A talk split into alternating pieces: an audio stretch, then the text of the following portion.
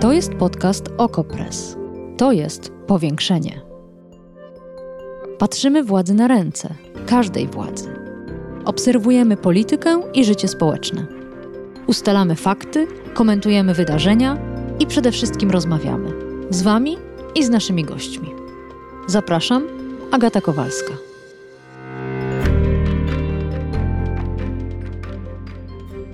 To specjalne wydanie powiększenia z okazji piątych urodzin Okopres. A naszym gościem jest Piotr Pacewicz, od pięciu lat redaktor naczelny Okopres. Dzień dobry. Dzień dobry, witam. Z okazji urodzin przygotowałam dla Okopres całą listę zarzutów. Ale zanim będziemy je wspólnie rozpakowywać, to przypomnij proszę, w jakich okolicznościach powstawało Okopres?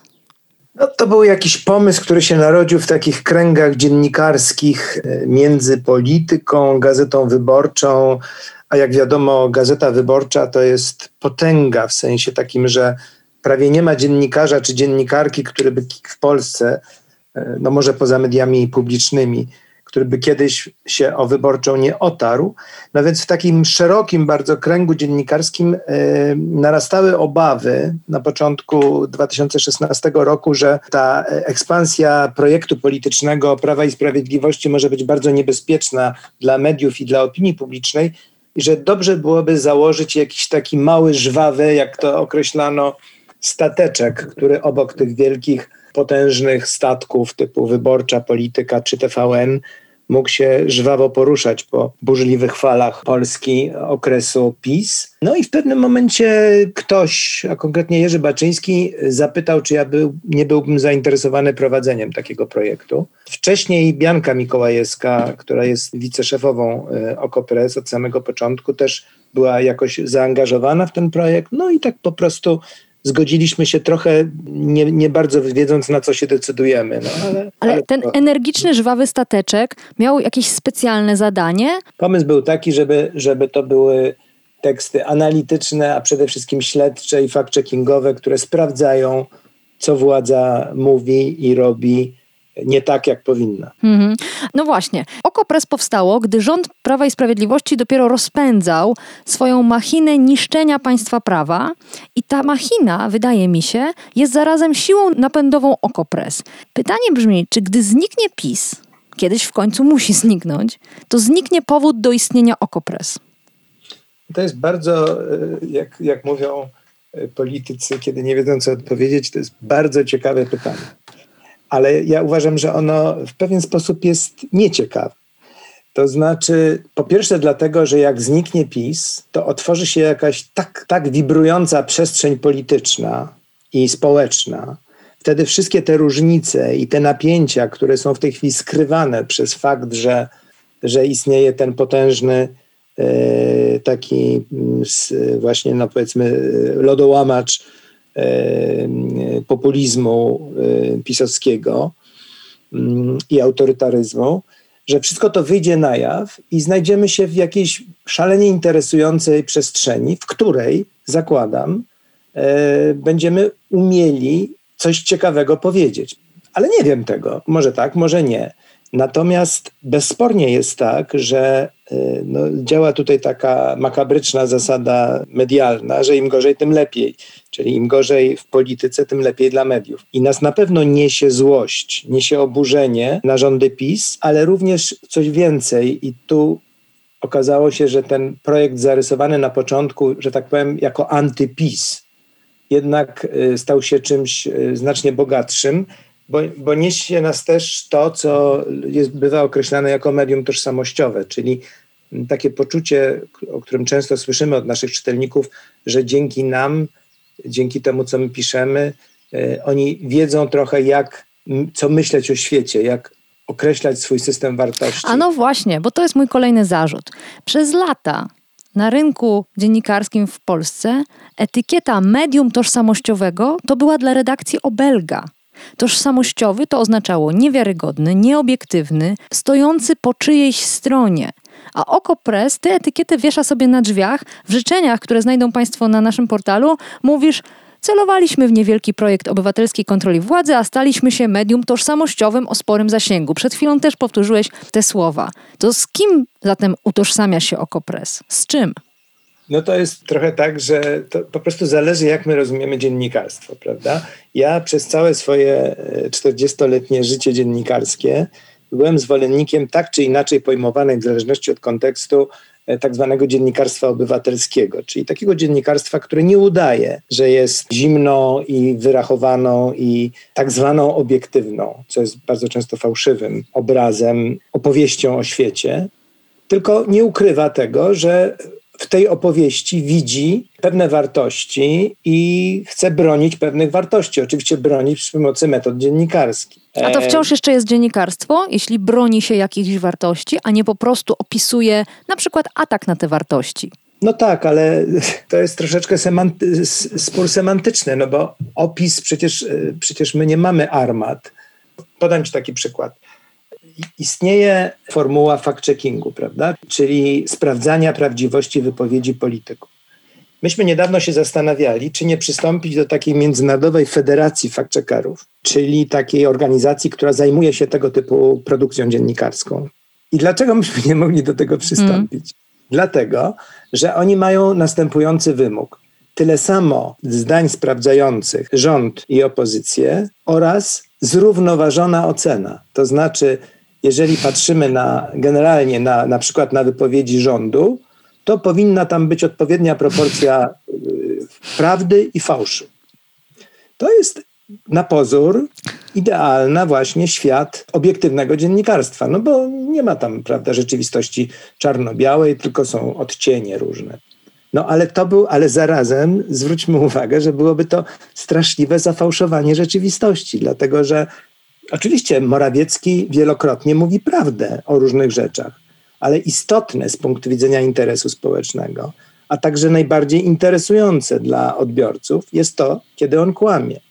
I jeszcze jedna uwaga tylko, mianowicie różne są czasy. To, co my w tej chwili przeżywamy w Polsce, i to jest nasza diagnoza, to jest masywny, systematyczny, przemyślany atak na podstawy demokratycznego państwa. Mniej więcej taki sam jak w innych warunkach zachodzi w Turcji, Rosji, na Węgrzech czy w Brazylii, powiedzmy. Taki prawicowy, nacjonalistyczny populizm. W tych czasach, w takich czasach, dziennikarstwo nie może i co więcej, nie robi tego, jeżeli jest autentycznym, prawdziwym dziennikarstwem, zachować, no powiedzmy, takiego, takiej postawy nie oceniam, nie interweniuję w sensie intelektualnym, prawda? No weźmy amerykańskie dziennikarstwo, które no zawsze się chlubiło tym, że jest takie, takie zupełnie bezstronne. Ogromna, gigantyczna praca została wykonana przez amerykańskie media i to, to takie właśnie najbardziej zasłużone, że tak powiem, dla demokracji, żeby zdemaskować, zdebankować, ośmieszyć Trumpa. Więc ja wracam do mojej listy zarzutów. Kolejny brzmi tak. Oko Press jest zbyt niszowe, za długie teksty, analityczne, skomplikowane i o zgrozo z wykresami. Dla wielu osób niedostępne. No to może być prawda. E, I, i to jest troszeczkę takie fatum, fatum rozwoju dziennikarskiego. To znaczy, że im, im dłużej pracujesz i im dłużej różne rzeczy opisujesz, tym masz niestety taką pokusę, żeby wnikać głębiej, prawda? To znaczy już nie wystarczy prosty fact-checking, ale ty chcesz pokazać kontekst, pokazać analizę, e, zrobić jakieś analogie i tak dalej. I to jest tutaj, do tego zarzutu się chętnie, że tak powiem, przyznam, że, że powinniśmy starać się, powinniśmy starać się mm, e, robić też rzeczy trochę prostsze. E, natomiast wykresy ja okropnie lubię i jest tak, że, że myślę, że wykresy to, to niektórym ludziom też się podobają, bo dostaję też takie sygnały. Na pewno są też tacy, którym podobają się te długie, analityczne teksty. Te osoby nazywamy naszymi czytelnikami, czytelniczkami. Mówiliśmy o tym, że dla niektórych oko pres jest zbyt niszowe, może nawet elitarne, a dla innych wręcz przeciwnie, za mało. Jeden z zarzutów, które sobie spisałam, usłyszałam, był taki. Okopres przestało być wyłącznie fact-checkingowe, sprawdzające, tak jak na początku, co jest faktem, a co fałszem. Nie podoba mi się ta zmiana. Zgoda. Znaczy nie mówię, że mi się też ta zmiana nie podoba, chociaż troszeczkę mi się nie podoba. To znaczy trochę uważam, że, że moglibyśmy y, więcej mieć prostych, jasnych fact-checkingów czyli po prostu mówienia tak, tak, nie, nie, w sposób klarowny, zwarty i krótki. Ta proporcja naszych fact-checkingów w całym w ogóle tekstów maleje. Mało tego, My też już produkujemy nie tylko teksty, staliśmy się multimedialni. No ale tak czy inaczej, ja bym też chciał, żeby ich było trochę więcej. Na swoje wytłumaczenie, czy nasze wytłumaczenie, mogę powiedzieć tylko tyle, że to samo było trochę w Stanach. To znaczy, liczba sprawdzeń wypowiedzi Trumpa też w stosunku do tej ogromnej produkcji kłamstw, w której on był mistrzem, też malała. No bo po prostu ile można tego samego, prawda? -hmm. E, no dobrze, kolejny zarzut, e, ależ częsty. Nawet teraz, przed chwileczką, ktoś e, taki komentarz zamieścił na naszym Facebooku. Oko pres jest zbyt lewicowe, lewackie to lewaki.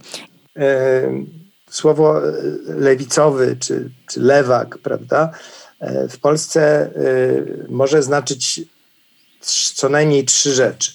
Po pierwsze, to jest pewien pryncypialny stosunek do tych wszystkich wartości, które mówiąc w dużym skrócie, próbuje zniszczyć tak zwana etyka seksualna Kościoła. Czyli zdecydowane tak dla związków i małżeństw homoseksualnych, zdecydowane tak dla y, prawa do aborcji, zdecydowane tak dla in vitro, zdecydowane tak dla różnorodności i, i niedyskryminacji i tak dalej. Ale to brzmi jak program partii, a nie jak e, opowieść o redakcji.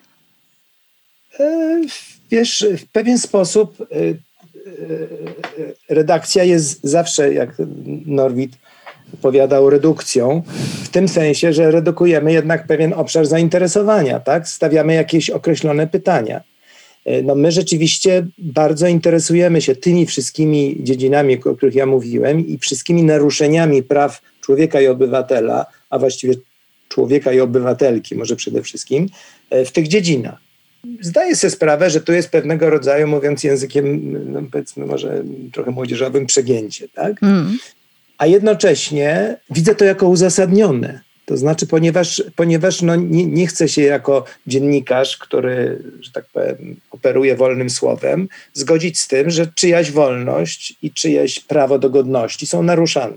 I to jest jakby jeden, jeden, jedno rozumienie lewactwa.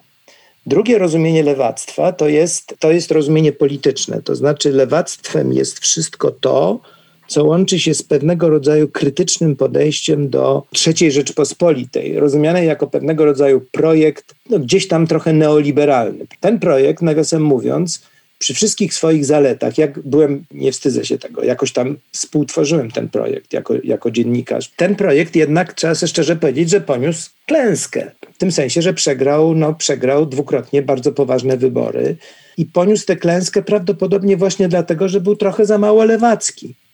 Ale lewacki zarówno w tym pierwszym sensie, jak i w drugim, czyli takim, że za mało wrażliwy na to, żeby dzielić się to mówię teraz językiem wczesnego PiSu, właściwie expose premier Szydło z 2015 roku, że nie umieli, władza III Rzeczpospolitej za późno się zorientowała i nie umiała się podzielić owocami sukcesu z szerszymi grupami społecznymi i postawić na, na transfer pieniędzy większy, tak? i godności, bo, bo te dwie rzeczy dla, dla uboższych grup się jakoś ze sobą łączą. Więc w tym sensie my rzeczywiście jesteśmy jakoś krytyczni wobec III Rzeczpospolitej, nie popadając oczywiście w histerię niektórych y, takich lewicowych partii politycznych mniejszych, doceniając różne fajne rzeczy, które były robione, na przykład genialny program in vitro, prawda, no ale jednocześnie właśnie zabrakło śmiałości w tej dziedzinie, nazwijmy to lewactwa, tak, jak, o której tu rozmawiamy. Hmm. Zarówno tego obyczajowego lewactwa, jak i tego społecznego lewactwa. A w swoich życzeniach, znajdą je Państwo w Okopres, z okazji naszych piątych urodzin, mówisz o odpoczynku. Mówisz, że zanim kolejne pięć lat przed nami, to trzeba odpocząć. To, co mnie zastanawia, to jak odpocząć w państwie Prawa i Sprawiedliwości, bo chyba tylko na wewnętrznej emigracji. No właśnie, to jest, to, jest, to jest w jakimś tam sensie nasz największy problem. Mówię hmm. nasz okopres i nasz tego, bo powiedziałaś wcześniej, że, y, że jesteśmy niszowi. Otóż my jesteśmy kilkuniszowi, jeśli tak można powiedzieć. To znaczy, my mamy, to wiemy też z analiz tego, kto nas czyta. Że my mamy kilka takich, nazwijmy to grup, czy, czy bombli, tak? takich baniek internetowych, do których docieramy. No jedna to jest, to są troszeczkę starsi ludzie, to znaczy no, młodsi ode mnie, ale już powiedzmy po 40 wyraźnie. E, taka, taka generacja kod i, i, i postkod. E, I ci mają czasem te wątpliwości, o których mówiłaś, dotyczących naszego lewactwa. Druga grupa, która do nas przyszła ogromną falą, to jest grupa młodych ludzi po protestach, po tym nieszczęsnym wyroku tak zwanego Trybunału Konstytucyjnego z października 2020. I jest jeszcze kilka mniejszych grup, na przykład grupa nauczycieli całkiem spora, grupa ludzi zorientowanych na sprawy ekologiczne. No ale to są wszystko grupy, które walczą. A ja pytałam o odpoczynek. No właśnie, teraz o odpoczynek. Otóż cały numer polega na tym, że te grupy y, walczą w sensie no, dosłownym albo symbolicznym, prawda? Walczą jako uczestnicy, walczą tak. jako świadkowie walki. E, no i teraz cała sztuka, cały, cały problem, polski problem w tej chwili moim zdaniem polega na tym, że czy nastąpi demobilizacja obywatelska. To znaczy, czy dojdziemy wszyscy do wniosku, że no w sumie no, no dobrze, no jest jak jest, prawda? No ale lepiej nie będzie. No ale rezygnacja to nie jest odpoczynek. Rezygnacja to jest poddanie się, y, no pogodzenie z pewnego rodzaju opresją. A ja się zastanawiam, czy w ogóle istnieje coś, z czego można czerpać energię teraz w Polsce? Czy jest coś, co daje nadzieję? Bo tak też kończysz swoje życzenia. Z takim jednak przekonaniem, że państwo PiS kiedyś będzie miało swój finał. Z czego czerpać nadzieję? Z czego czerpać energię? No, ja ją, ja ją trochę czerpię i to za każdym razem do tego już, jak już takie, jako takie ultima ratio, tak? Już, już nic, to mówię, no dobrze, ale byłem w tym podziemiu Solidarnościowym, siedziałem w tym tygodniku Mazowsze i po prostu coraz bardziej grzęźliśmy w takiej mazi e, późnego PRL-u, mm. PRL-u prawda? 86 rok to była jakaś zupełna rozpacz, 87, 88 to już była po prostu i to, co nas wtedy trzymało przy życiu, to to, że, że byliśmy razem stosunkowo niedużym zespołem, E, i mm, no, coraz trudniej było to drukować, coraz trudniej było kolportować, ale no, trzymaliśmy się, trzymaliśmy się właściwie tak, podpieraliśmy się jedno, jedno przez drugie. E, i nagle coś, coś się takiego wydarzyło, prawda? Zmieniła się koniunktura, zmienił się, pojawił się taki błysk i mhm. nastąpiła zmiana. I tak samo będzie teraz, bo zawsze tak jest i zawsze tak będzie. I, I wtedy, kiedy ta zmiana nastąpi, to jak będziemy patrzeć wstecz, to wszyscy będą mówili, no tak, oczywiście, to musiało się stać.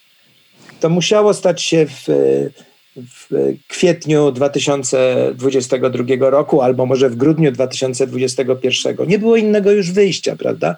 Bo te elementy, które, które to zwiastują, to są rzeczywiście, tak? To znaczy jest e, no, konflikt to mało powiedziane, jest e, degrengolada w obozie rządzącym, prawda? to wszystko, co obserwujemy, to są, to są rzeczy, no, to jest farsa wspólnych rządów. Y, jest, y, są spadające notowania, które nie mogą się podnieść partii władzy. 80% w naszym sondażu mówi, że czas na polityczną emeryturę Jarosława Kaczyńskiego. Mm, jednocześnie no teraz cała ta ostatnia, najnowsza historia, prawda, z, tymi, z tym cyberatakiem na Polskę, która która po prostu, no też jak na nią spojrzymy z jakiejś perspektywy upadku tego rządu, to powiemy, no tak, to prawdopodobnie był jeden z czynników, który się do tego przyczynił, ponieważ oni się skompromitowali tym, że pokazali swoją zupełną bezradność wobec yy, yy, głupich, nieodpowiedzialnych działań poszczególnych osób, próbując przykryć ją jakąś ogólną glątwą o zagrożeniu państwa i narodu i społeczeństwa. Czyli robili coś takiego, że małe ogniki, które się gdzieś tliły, polewali benzyną. Więc, więc ta zmiana na pewno przyjdzie. To, co mnie martwi i, i o czym Okopres też pisze, to jest to, że tak zwane partie, siły opozycyjne no, są w kiepskiej dosyć kondycji e, intelektualno-moralnej i po prostu też oczywiście można je zrozumieć, są zmęczeni i tak dalej, e, ale e, no, nie, potrafią, nie potrafią moim zdaniem wykorzystać nawet, nawet bardzo y, dobrej, dobrej koniunktury, którą PiS im bezustannie stwarza. No, można powiedzieć, że nie byliśmy przygotowani na upadek PRL-u, więc może na upadek Prawa i Sprawiedliwości też nie jesteśmy przygotowani, bo tak to już musi być i będziemy działać spontanicznie, ad hoc, wraz z rozwojem wydarzeń, a Okopres pewnie będzie temu wszystkiemu towarzyszyło. Kończymy. Piotr Pacewicz. Dziękuję bardzo. Dziękuję. Powiększenie. Podcast Okopres. Prowadzenie Agata Kowalska. Podcast znajdziesz na stronie Okopres i w Twojej ulubionej aplikacji do podcastów. Redakcja Okopres działa od 2016 roku. Jesteśmy obywatelskim narzędziem kontroli władzy, obecnej i każdej następnej. Okopres utrzymuje się z Waszych darowizn. Wesprzyj nas, byśmy mogli działać dalej.